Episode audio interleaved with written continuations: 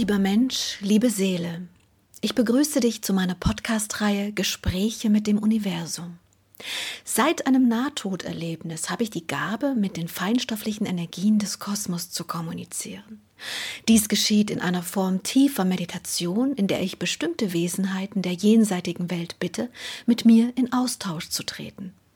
Als einer der ersten Jenseitskontakte zeigte sich mir mein alter Freund und Lehrer, Freund der Indianer, und es ist mir jetzt hier eine große Freude, dir nun diese Gespräche als Ergänzung zu den Büchern auf diese Art und Weise zusätzlich nahezubringen. Lieber Freund der Indianer, bitte berichte, was du zum Thema Bereisen unterschiedlicher Orte und deren Qualitäten erzählen willst. Die Reisen, die ihr tut, haben Risiken, aber auch Potenzial für Förderung. Ich möchte darüber berichten, wie ihr beides besser für euch nutzen könnt. Dann bitte, mein lieber Freund, beginne. Soweit ihr bisher erfahren habt, ist Verunreinigung eine allgemeine Problematik, die überall existiert. Materiell auf eurem Planeten, auf anderen Planeten sowie im ganzen Kosmos. Die Problematik ist dabei nicht, dass es Verunreinigung und negative Wahrnehmungen im Kosmos gibt, sondern die Problematik ist für euch vor allem, dass ihr wisst, wie ihr mit diesen kosmischen Gegebenheiten umgeht, ihre Möglichkeiten und das Potenzial darin erkennt. Dann bitte berichte mir, was du dazu zu lehren hast. Ich denke, du möchtest dich überwiegend auf den Planeten Erde konzentrieren und nicht auf andere Planeten und den Kosmos, richtig? Das ist richtig. Wir bleiben allgemein immer auf diesem Planeten, damit ihr für euer Leben in dieser Zeit und in diesen Formen die richtigen Informationen habt. Andere Planeten und andere Ebenen sind eine andere, weiterführende Thematik, die euer jetziges Leben nicht wirklich beeinflussen sollte. Wir beginnen also bei der Art und Weise, wie ihr wo und wann welche Energien antrefft. Dazu möchte ich vor allem als Reiseziel die Städte betrachten. Denn die meisten Menschen, die diese Zeilen hier lesen, werden sich in Städten aufhalten. Daher ist dies die erste Örtlichkeit, die ich betrachten möchte. Die Besonderheit an einer Stadt, wie ihr es nennt, ist eine Komplexität, die selten im Kosmos anzutreffen ist, da ihr allgemein viele Menschen auf diesem kleinen Planeten seid. Damit möchte ich sagen, dass teilweise verschiedene Orte voller Menschen sind und dies eine ganz entscheidende Problematik mit sich bringt. Denn einerseits sind derartige Menschenmassen voller Kraft, doch andererseits seid ihr dies unbewusst. Die Masse der Unbewusstheit erschafft wiederum eine Negativität, die uns wirklich Sorgen bereitet. Die Menschen, die in Städten leben, verlieren die Verbundenheit in die Natur gänzlich. Die Menschen, die in Städten leben, verlieren die Konzentration auf ihre seelischen Impulse völlig. Die Umgebung, die die Stadt bedingt und die Verunreinigung, die durch die Unbewusstheit mehr und mehr wird, bilden alle eine Art unerwünschte negative Kraft, die die Kraft weniger und weniger werden lässt in euch. Das Besondere ist dennoch dabei gar nicht einmal die verlorene Verbindung, das Besondere ist die unendliche Ablenkung, die ihr in diesen Städten findet, sowie die einzelnen Felder der Unbewusstheit, welche letztlich in Verbindung mit den anderen einzelnen Feldern der Unbewusstheit ein großes Feld an totaler Unbewusstheit erschaffen. Ich möchte darauf hinweisen, dass ihr wisst, wenn ihr Städte bereist oder wenn ihr in Städten wohnt, die Verbindung in die Natur suchen müsst. Dort ist die Kraft des Kosmos laufend bestehend und dort könnt ihr über die Innenschau wieder in eure Kraft kehren. Doch in einer Stadt halte ich es fast für unmöglich. Selbst die besonders grünen und weniger verunreinigten Städte enthalten viel weniger kosmische Kraft, als nur ein paar Minuten entfernt von der Stadt die Natur euch bieten kann. Daher bitte lernt zu erkennen, wann ihr in einer Stadt seid, die durch Ablenkung Konzentration in Äußerlichkeiten auf negative, lieblose Menschen und ihre Impulse welche durch Verunreinigung in den Systemen der Gesetze der Menschen letztlich keinerlei fördernde Problematiken bieten, lenkt, dass ihr diese Orte meidet oder nur kurz besucht. Wer dennoch aus verschiedenen Gründen nicht diese Wahlmöglichkeit hat, sollte sich schützen. Das ist eine ganz wichtige Essenz. Die Städte, liebe Menschen, sind nicht die Form, die ihr braucht, um seelisch zu wachsen. Die Natur ist es, die euch beständig Energie gibt und hilft, dass ihr euren Weg findet. Und wie kann man sich jetzt schützen dort? Das braucht unterschiedliche Komponenten. Die einen Menschen werden vor allem mental negativ beeinflusst in einem solchen Sammelsurium von Unbewusstheiten.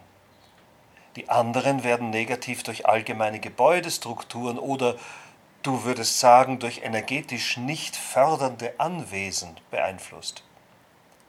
All dies im Detail zu beschreiben ist schwierig, doch ich möchte versuchen, ein paar wenige Handgriffe mitzugeben. Die beste Art, sich zu schützen, ist das Kreuz nach oben gezeichnet.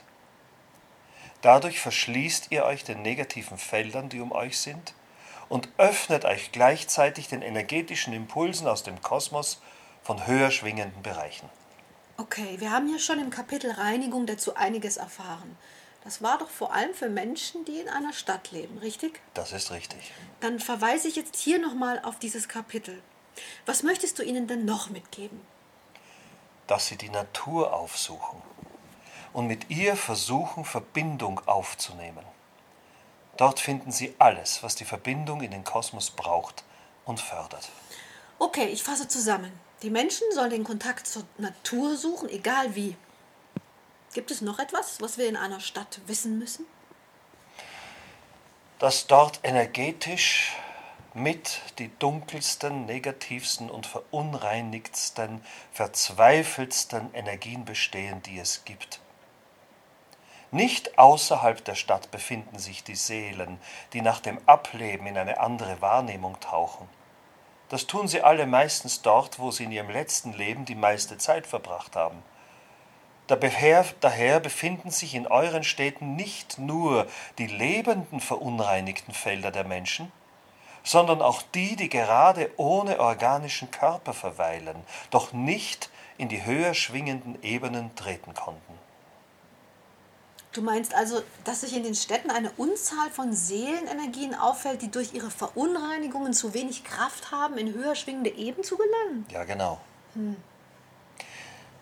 Da keinerlei Richtigkeit in den energetischen Gesetzen gelebt wird, bleiben diese Energien dort lange haften, ohne zu wandeln. Hm. Daher ist eine Stadt eine Überfüllung an menschlichen Wesen, sowie aber auch an behafteten Seelenenergien. Ah, ich verstehe. Bitte berichte weiter. Die Dörfer haben eine ähnliche Problematik, dennoch viel geringer. Daher berichte den Menschen, dass alle Orte dieser Welt, so groß sie sind, so verunreinigt sie sind. Du meinst also, je größer eine Stadt, umso mehr Verunreinigung, umso mehr muss man sich schützen, damit man in seiner Kraft bleibt. Das ist richtig. Doch möchte ich auch darauf hinweisen, dass es energetisch sehr hochschwingende Orte gibt. Ihr könnt diese daran erkennen, dass früher an diesen Orten Rituale vollzogen wurden. Mancher dieser Orte ist in eurer Zeit von Gebäuden bepflastert, wie beispielsweise von Kirchen, wie ihr es nennt. Doch wo alte Plätze, welche Märchen erzählen, Möglichkeiten bieten, dass ihr diese noch erreichen könnt, besucht diese und nutzt die Kraft dieser Orte. Dafür braucht ihr nichts weiter als die Bereitschaft, dort ungestört und in ruhigem Bewusstsein die Kräfte um Erlaubnis zu bitten, dass sie euch beflügeln und energetisieren. Verstehe ich dich richtig, dass du aufrufst, keltische Orte aufzusuchen und uns einmal ein bisschen mit diesem Wissen zu beschäftigen? Und dass wir uns informieren, wo es besondere energetische Orte gab oder gibt, um diese, wenn möglich, auch aufzusuchen? Das möchte ich. Muss man denn beim Aufsuchen dieser Orte etwas Besonderes beachten? Ich meine, findet man dort individuell oder eventuell auch ein Sammelsurium an speziellen Energien vor? Das ist alles kein Vergleich zu der Energie, die ihr in diesen kräfteziehenden Orten wie den Städten vorfindet. Ich verstehe. Das erinnert mich an das Buch Einweihung in die Kartografie der feinstofflichen Welten. Da hast du von den Seelensplittern gesprochen zum Beispiel. Wahrscheinlich sind das die Dinge. Ein kleiner Hinweis auf dieses Buch möchte ich kurz hier hinterlegen. Das heißt also, man kann prinzipiell davon ausgehen, dass beispielsweise diese keltischen Ritualplätze von ihrer Energie her gut sind. Das ist richtig. Bitte fühlt aber immer auch in euch hinein, wo ihr euch wie fühlt. Denn so manch energetischer Ort wurde durch viele negative Impulse dann auch zu einem kraftlosen Ort. Nicht alles, was einmal energiereich war, muss dies heute noch sein, in eurer Zeit gesprochen. Wo kommen denn diese energetischen Orte her? Wie sind die entstanden?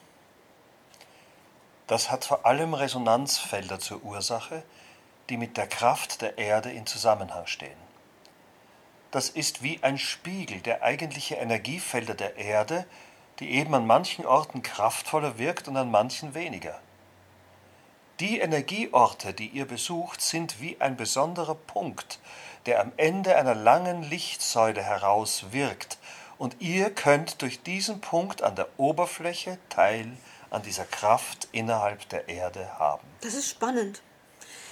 Wenn auf einem solchen Kraftort nun aber Kirchen oder Moscheen oder andere Gebäude errichtet werden oder wurden, die einem besonderen Gedankengut dienen, dort gepredigt wird und ein gewisses Geistesgut verbreitet wird, hat das dann einen Einfluss auf die Kraft eines solchen Ortes?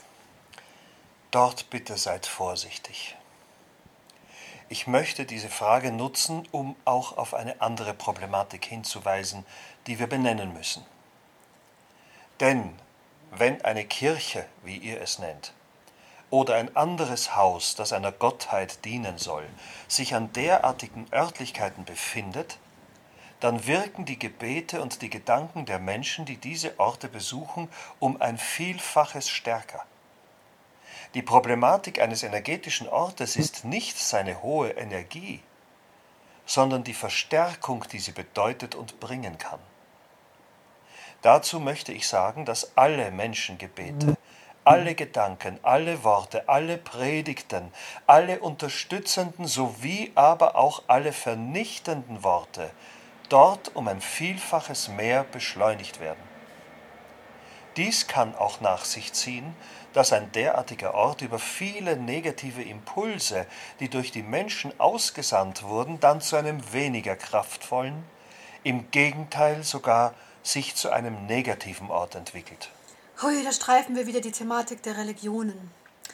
Du hattest schon betont, dass du es nicht tolerieren kannst, dass derartige Gedankengüter, die einerseits im Namen einer oder mehrerer Gottheiten wirken, ähm, dort sein dürfen. Aber andererseits Millionen Tote von, aus, also auf dem Gewissen hat und bis heute Anlass gibt zu morden, dass das dort verbreitet wird. Denn es hat nichts mit den Fördern von kosmischen Kräften zu tun, sondern mit Vernichtung und Unterjochung der Freiheit der Seele. Um es kurz zu fassen, du tolerierst es nicht, wenn Menschen dort, wenn dort Menschen stehen, die meinen, etwas Positives mhm. zu verkünden, obwohl sie für etwas Negatives stehen. Das unterstreiche ich gerne noch einmal. Die Menschen, die an derartigen Orten predigen oder kommunizieren, denken oder bitten, dürfen eines nicht vergessen.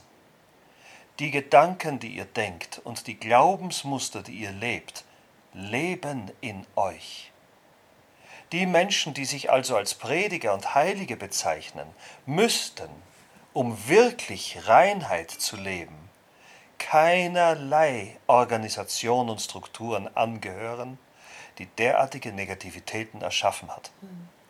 Denn wenn diese Organisation, die wiederum diese Lehren formuliert, weiter besteht und weiter handelt, dann sind die Priester und Prediger, die an solchen Orten wirken, weiter ein Werkzeug derartiger Gedankengüter. Diese Werkzeuge, Werkzeuge wiederum erschaffen dann ohne dass sie es bewusst wollen. Dadurch, dass die aber miteinander verbunden sind über dieses Glaubensmuster, eine Menge negativer Felder. Das heißt, es ist also nicht möglich, dass ein einzelner liebevoller Pastor beispielsweise sich mit ganzem Herzen bemüht, ausschließlich in kosmischer Harmonie zu predigen, ohne dabei dennoch Negativität zu erschaffen, weil er der verlängerte Arm von etwas sehr Verunreinigtem ist. Solange er dieses Gedankengut lehrt, sind seine Impulse also auch keine wirklich reinen. Ist das richtig? Richtig. Die Zugehörigkeit zu einer Glaubensgemeinschaft bedeutet, ihre Energie zu leben. Wer also diesen Glaubensgemeinschaften, die bis heute Negativität und Enge lehren, zugehörig ist, diese Menschen können, und seien sie noch so bemüht, keine kraftvollen, liebevollen Impulse in den Kosmos geben, da immer das Gegengewicht der großen Energiefelder, denen sie sich versprochen haben, bestehen bleibt. Wow. Erst wenn diese Institutionen, und damit meine ich alle eure Religionen, anfangen, den wirklichen Ausgleich zu leben, dann wäre es möglich, das anders zu leben.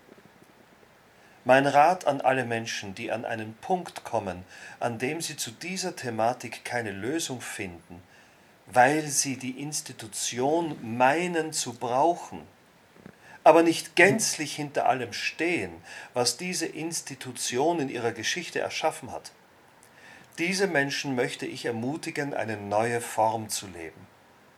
Und sei es die Form, keiner Gemeinschaft anzugehören. Mhm. Denn wichtig ist es nicht, was die Gemeinschaft sagt, tut oder lebt, sondern was ihr in eurem Innersten fühlt und bewegen wollt. Das ist die Essenz des Seins, die ihr auf der Erde leben solltet. Nicht das Werden wie die anderen, sondern das Werden, die ihr selber seid, ist das Ziel. Das hast du schön erklärt. Aber wie soll denn dieses Gedankengut, das derartig lebensfeindlich ist, einen Ausgleich finden? Es ist so viel geschehen, so viel Leid durch sie verbreitet worden. Wie soll das gehen, diese Kraft auszuschalten, auszugleichen? Das dauert doch Äonen. Das mag sein. Doch würde der Kosmos jeden Ausgleich akzeptieren, egal wann er begann und wie lange er dauert? Die Frage ist für mich nicht zu beantworten. Denn ich kann bei aller Liebe zu den Menschen, die Halt suchen und Formen dieser Art brauchen oder meinen zu brauchen, diesen Institutionen allesamt keinerlei Positivität abgewinnen. Ich sehe sie wie dunkle Löcher, die tiefer und tiefer in die Geschichte hineinwirken, und ich verzweifle fast daran, dass bis zu eurem Jetzt weiter und weiter diese Formen gelebt werden.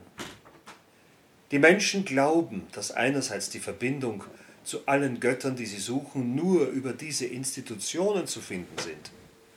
Doch dass diese Institutionen Leid und Lieblosigkeit erschaffen, bis zum heutigen Tag blenden sie aus.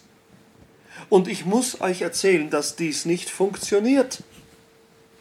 Das Ausblenden derartiger Taten ist nicht möglich. Der Kosmos existiert, wie er ist, und er vergisst nicht einfach. Er braucht den Ausgleich. Nur wer ausgleicht, wird letztlich rein und darf Weite erfahren. Doch diese Institutionen leben die Enge und die Lieblosigkeit, die Kälte und die Herzlosigkeit, bis mir fast die Worte fehlen. Das kann ich nicht entschuldigen, das kann ich auch nicht positiv reden, das kann ich nicht einmal wertlos betrachten, das kann und muss ich benennen, wie krank und kaputt diese Systeme sind. Bitte berichte den Menschen davon, dass das Ausblenden derartiger Fakten leider keine Möglichkeit bietet, und eure Versuche, diese Systeme zu nutzen, um wieder die Verbindung in den Kosmos zu finden, sind allesamt sinnlos und vergebens, denn nicht dieser Weg ist voller Weite und Liebe, Offenheit und Förderung eurer Kräfte, sondern nur der Weg in euch. Dazu bitte, beachtet auch, dass die Natur euch sehr viel Kraft geben kann.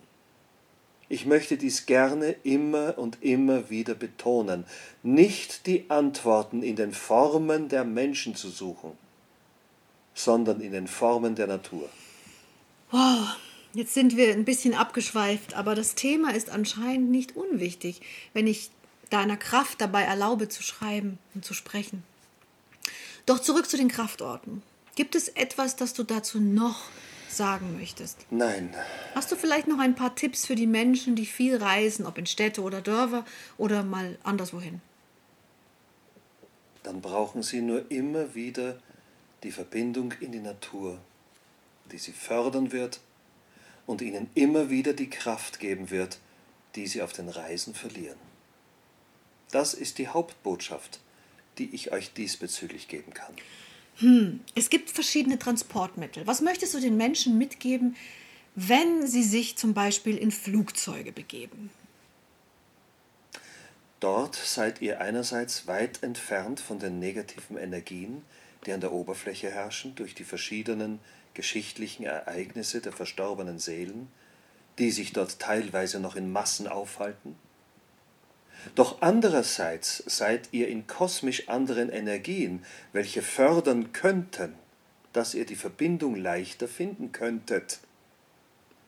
Die falsche Information, dass die Flugzeuge die Kräfte des Kosmos nicht zulassen, ist ein Missverständnis. Denn gerade dann, wenn keinerlei negative Energien um euch sind, sondern nur ein Metallkörper, ermöglicht dies einen leichteren Zugang. Wer gerne einmal meditieren möchte in einem Flugzeug, der sollte dies einmal tun. Es ist leichter, als ihr denkt. Die Verunreinigung der Oberfläche der Erde besteht nicht. Lediglich die Maschine und die Systeme um euch herum, doch das ist unter dem Gesichtspunkt der Kraft des Kosmos, die wirkt, nichts.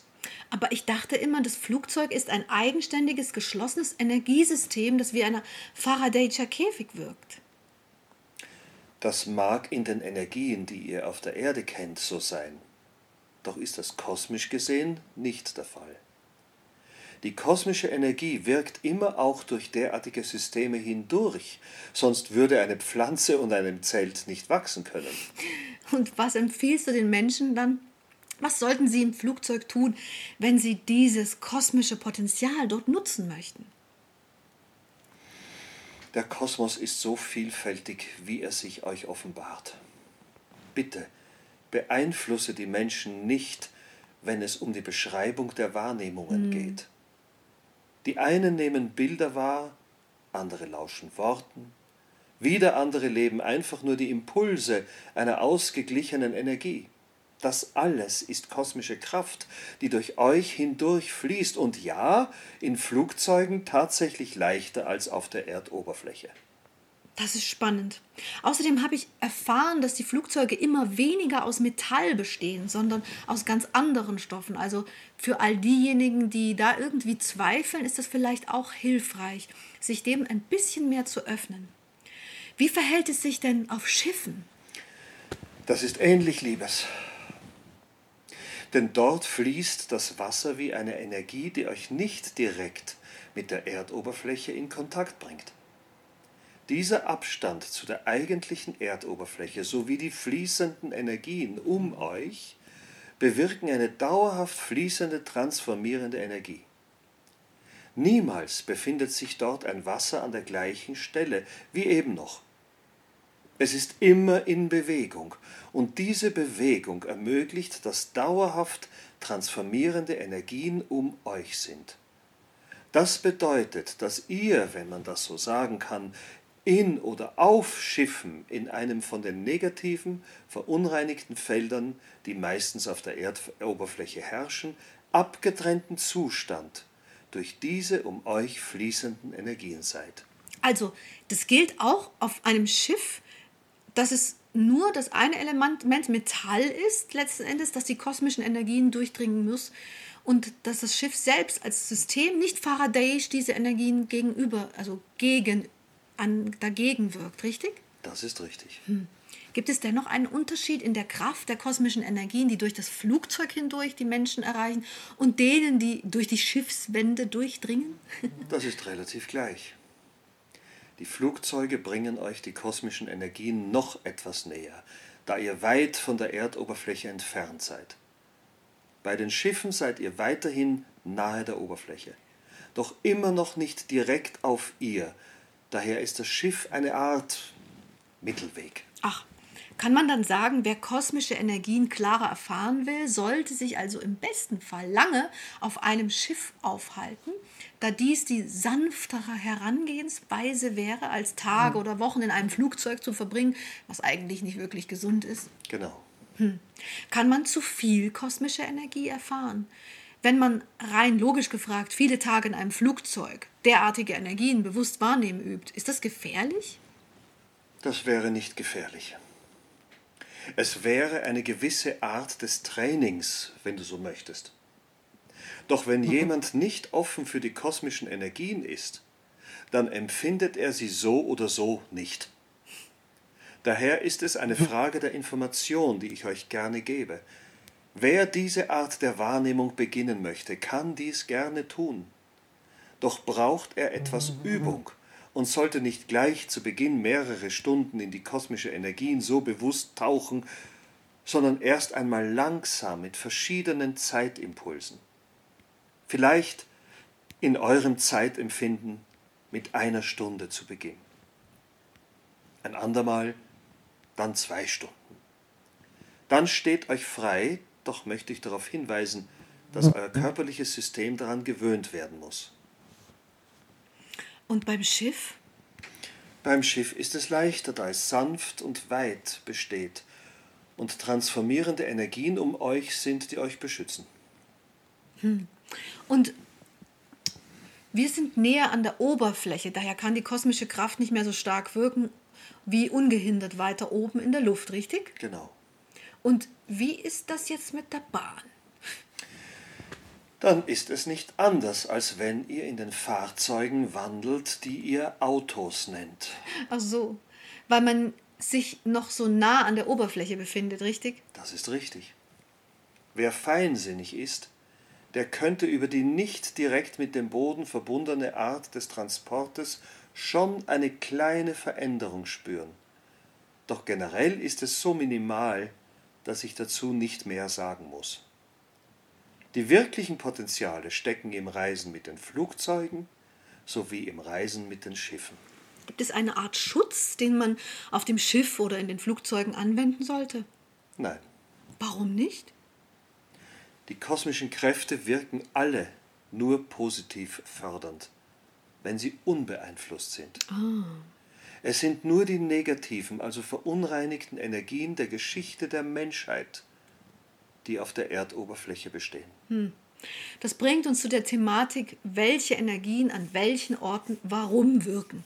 Wenn zum Beispiel an einem Ort viele Menschen gestorben sind, vielleicht durch einen Krieg, was bedeutet das für diesen Ort? Danke, das ist eine wunderbare Frage. Ich danke dir dafür, da sie für euch eine sehr wichtige und tiefe Bedeutung hat. Die Orte, an denen Menschen litten, in allen Formen, die es jemals gab auf der Erde, bleiben in der Energie dieser leidenden Energien. Hm. Es sei denn, jemand Weises oder Feinsinniges hat diese Örtlichkeiten gereinigt. Das ist ganz einfach deswegen so, weil die Energien eines Ortes, wenn sie nicht umgeben sind von Wasser, weiter bestehen bleiben. Mhm. Und alle Worte, die ihr an einem Ort sprecht, alle Schreie, die ihr tut, alle Leiden, die ihr kommuniziert, dort an diesem Ort, bleiben bestehen. Es sind Wörter. Es sind Energien, es sind Impulse, die an diesem Ort bleiben und keinerlei Wandlung erfahren. Diese Orte bestehen also aus den leidvollen Worten und den schmerzvollen Impulsen der Menschen sowie aus den Seelenenergien, die meist dort noch anhaften. Das streift ein anderes Gebiet, das ich später näher betrachten möchte, doch es berichtet euch hoffentlich schon jetzt verständlich genug, dass Seelen, wenn sie einen Körper verlassen und langsam schwingen, verursacht durch Leid und negative Gedanken, diese Seelen weiter an diesen Ort gebunden sind. Das kennt ihr, wenn ihr von alten Gebäuden wie Schlössern, so nennt ihr es doch, berichtet bekommen habt, dass manchmal dort noch Geister gesichtet wurden oder Schreie gehört wurden. Dies sind tatsächlich dort behaftete Seelenteile. Ich möchte dies nun nicht zu tief betrachten. Doch wisst bitte, dass immer dann, wenn ihr Orte bereist, die einmal Leiden und Negativität erfahren hatten, diese Orte weiterhin in dieser Energie bleiben und bestehen. Das heißt also, Orte wie der Strand an der Normandie sollte man eher meiden, solange dort noch keine Reinigung passiert ist, richtig? Das ist richtig. Hm.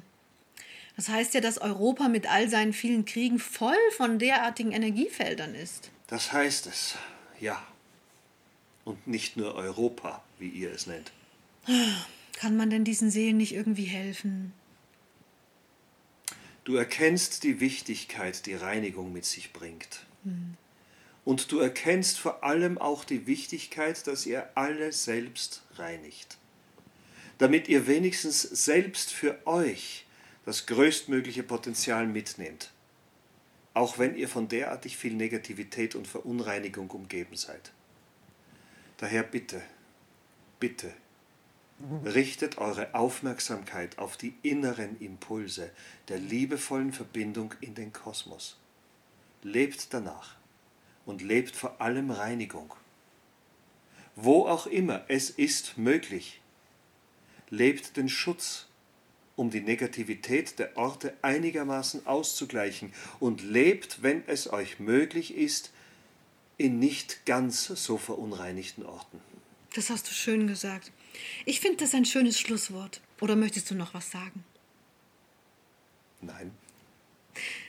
Worüber möchtest du dann als nächstes berichten? Die Geburt. Die Geburt? Die Geburt. Das wird spannend.